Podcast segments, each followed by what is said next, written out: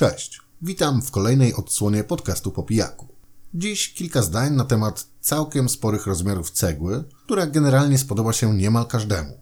W związku z czym już na wstępie powiem, iż jest to książka idealna na prezent z dowolnej okazji. Nie dziękujcie. Mowa o filarach ziemi, czyli niemal 900-stronnicowemu tomiszczu autorstwa brytyjskiego mistrza kryminałów Kena Folletta. Jest to jednocześnie, jak głoszą wszelkie dostępne źródła z samym pisarzem na czele, najpopularniejsza powieść pochodzącego z Cardiff autora. I tu niespodzianka, ponieważ omawiana dziś lektura z założenia stanowić miała przeciwieństwo wszystkiego, z czego Follett był znany przed jej napisaniem. Jak sam przyznaje w przedmowie, w pewnym wieku zafascynowała go średniowieczna architektura sakralna, jednak temat ten nijak miał się do poczytnego autora szpiegowskich kryminałów. Postanowił jednak zaryzykować i po kilku latach mniejszych lub większych przeszkód w roku 1989 światło dzienne ujrzały filary ziemi, które wydawca opisuje następująco. Walka o władzę, konflikty między monarchią, klerem i narodem, intrygi, seks, miłość, zdrada, mroczne tajemnice, krwawe zbrodnie, akty nienawiści i desperacji. Czy jednak rzeczywiście powieść ta zasługuje na swoją popularność oraz miano dzieła ambitnego, jak określa ją sam autor? O tym w dzisiejszym odcinku, do wysłuchania którego serdecznie zapraszam. Zacznijmy od tego, iż cała akcja filarów Ziemi rozciąga się na przestrzeni kilkudziesięciu lat, a wiek mamy wówczas XII. Był to w Wielkiej Brytanii tak zwany czas anarchii, czyli okres burzliwych wojen domowych w związku z toczącą się walką o władzę, którą po śmierci króla Henryka I toczyli jego córka Matylda oraz siostrzeniec zmarłego monarchy Stefan. I takie z grubsza jest tło historyczne książki, które w ogromnym stopniu decyduje o losach bohaterów. Tych z kolei naliczyć można całkiem sporo. Jednak w sumie bez sensu byłoby wymieniać same imiona, dlatego pora może zagłębić się nieco w samą treść. Otóż czasy, do których przenosi nas Follett, do najłatwiejszych nie należały. Bieda, głód i analfabetyzm były niemal tak powszechne jak dzisiaj smartfony. Jednym z wielu puszkujących wówczas pracy gwarantującej jego rodzinie przetrwanie jest Tom, zwany budowniczym. Jak nie trudno się pewnie domyślić, nasz bohater to mistrz budowniczy, którego marzeniem jest zaprojektowanie oraz zbudowanie najpiękniejszej katedry w całej Wielkiej Brytanii. Problem jednak w tym, iż pracy w jego fachu jest jak na lekarstwo, a pod opieką Toma znajdują się żona Agnes, syn Alfred, córka Marta oraz kolejne dziecko, którego przyjście na świat zbliża się wielkimi krokami. Odprawiana w każdej kolejnej miejscowości rodzina przymiera głodem, kiedy to dochodzi do szczęśliwego rozwiązania. Tyle tylko, że nie jest ono szczęśliwe dla wszystkich, bowiem przy porodzie umiera żona naszego budowniczego, a sam Tom postanawia wraz ze starszymi dziećmi odejść, pozostawiając nowonarodzonego potomka na pewną śmierć. Po pewnym czasie wraca mu jednak rozsądek, jednak kiedy cofa się po malucha, tego nie ma już w miejscu, w którym został porzucony. Jest jednak Ellen, piękna kobieta zamieszkująca okoliczne lasy wraz z tajemniczym i małomównym synem Jackiem. I spokojnie, jeśli ktoś martwi się, że powiedziałem za dużo z całą tą śmiercią żony i porzuceniem dziecka, nie może być w większym błędzie, ponieważ cały wcześniejszy opis to ledwie zalążek początku tej historii. Ba, nie wspomniałem jeszcze nawet o fakcie, iż głównym bohaterem powieści jest stosunkowo młody, wierzący w swe przekonania mnich Filip, który przez zwierzchników przeniesiony zostaje do posiadającej zubożały klasztor wioski Kingsbridge, a jego życiową misją stanie się poprawienie życia lokalnych mnichów, jak i całej społeczności.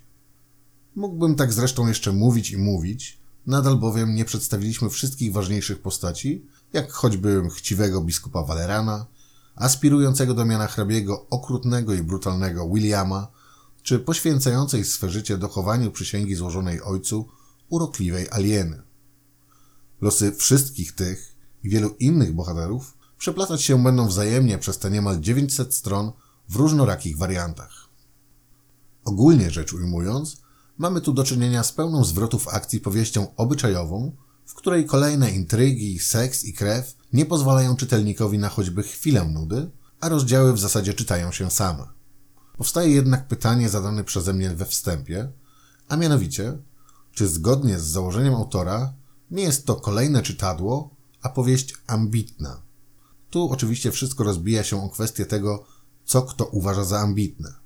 Pozwolę sobie jednak podać kilka zalet i wad omawianego dziś utworu.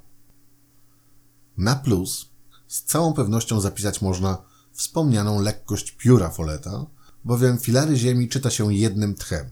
Jeśli mam być szczery, to nawet gdyby powieść tę rozciągnąć na kolejne 500 stron, prawdopodobnie pochłaniałoby się ją równie apetycznie. Duża w tym zasługa postaci, wykreowanych tak, by wzbudzać w czytelniku konkretny rodzaj emocji, od uwielbienia po autentyczną nienawiść. Faktem jest też, że dzięki pomocy ekspertów z dziedziny architektury średniowiecznej oraz średniowiecza w ogóle, udało się brytyjskiemu pisarzowi oddać ówczesne realia w sposób nader przekonujący. Oczywiście żaden ze mnie historyk, jednak rzeczywistość przedstawioną przez Foleta kupuję bez jakichkolwiek pytań. Od zabiedzonych wiosek, przez targi wełny, po królewskie komnaty. Jestem na tak. Problem widzę zaledwie jeden, aczkolwiek, moim zdaniem, rzutujący na ambitne aspiracje twórcy Igły. Mianowicie z książki tej na dobrą sprawę nie wynika nic. Nie ma tu żadnych głębszych rozważań, przesłania czy myśli zmieniających światopogląd. I żeby było jasne, oczywiście nie każda powieść musi wyżej wymieniony posiadać. Tu jednak sam autor już w przedmowie chwali swój utwór za to, iż nie jest on tym, do czego przyzwyczajeni byli jego czytelnicy, że to powieść ambitna, a dowodem na to ma być jej niesamowita sprzedaż na całym świecie. I gdyby nie te słowa, czyli właściwie cały wstęp Brytyjczyka, stawiałbym tę książkę odrobinę wyżej. W kategoriach niezobowiązującej rozrywki, pozwalającej umilić wieczory, jest to rzecz nie do przecenienia i raz jeszcze powtórzę, Filary Ziemi to niemal idealny książkowy prezent. Gorzej natomiast, gdy czytelnik naprawdę zapali się na wielce ambitną literaturę. Tu niekoniecznie jej uświadczy, a styl pisarza thrillerów widoczny jest gołym okiem już choćby w kreacjach bohaterów. Jak wspomniałem wcześniej, są oni przekonujący oraz wywołujący konkretne uczucia. I to się zgadza. Tyle tylko, że wszyscy oni są dość jednowymiarowi. Od samego początku powieści dzielą się na tych złych i dobrych. Ci drudzy mają złote serca, jednak zły los co chwilę rzuca im pod nogi kłody, a my, jako odbiorcy, trzymamy kciuki, by sprawiedliwości wreszcie stało się zadość. Ci tak zwani źli cały czas knują, spiskują i zabijają, wychodząc z kolejnych sytuacji obronną ręką. My z kolei pragniemy ich ukarania.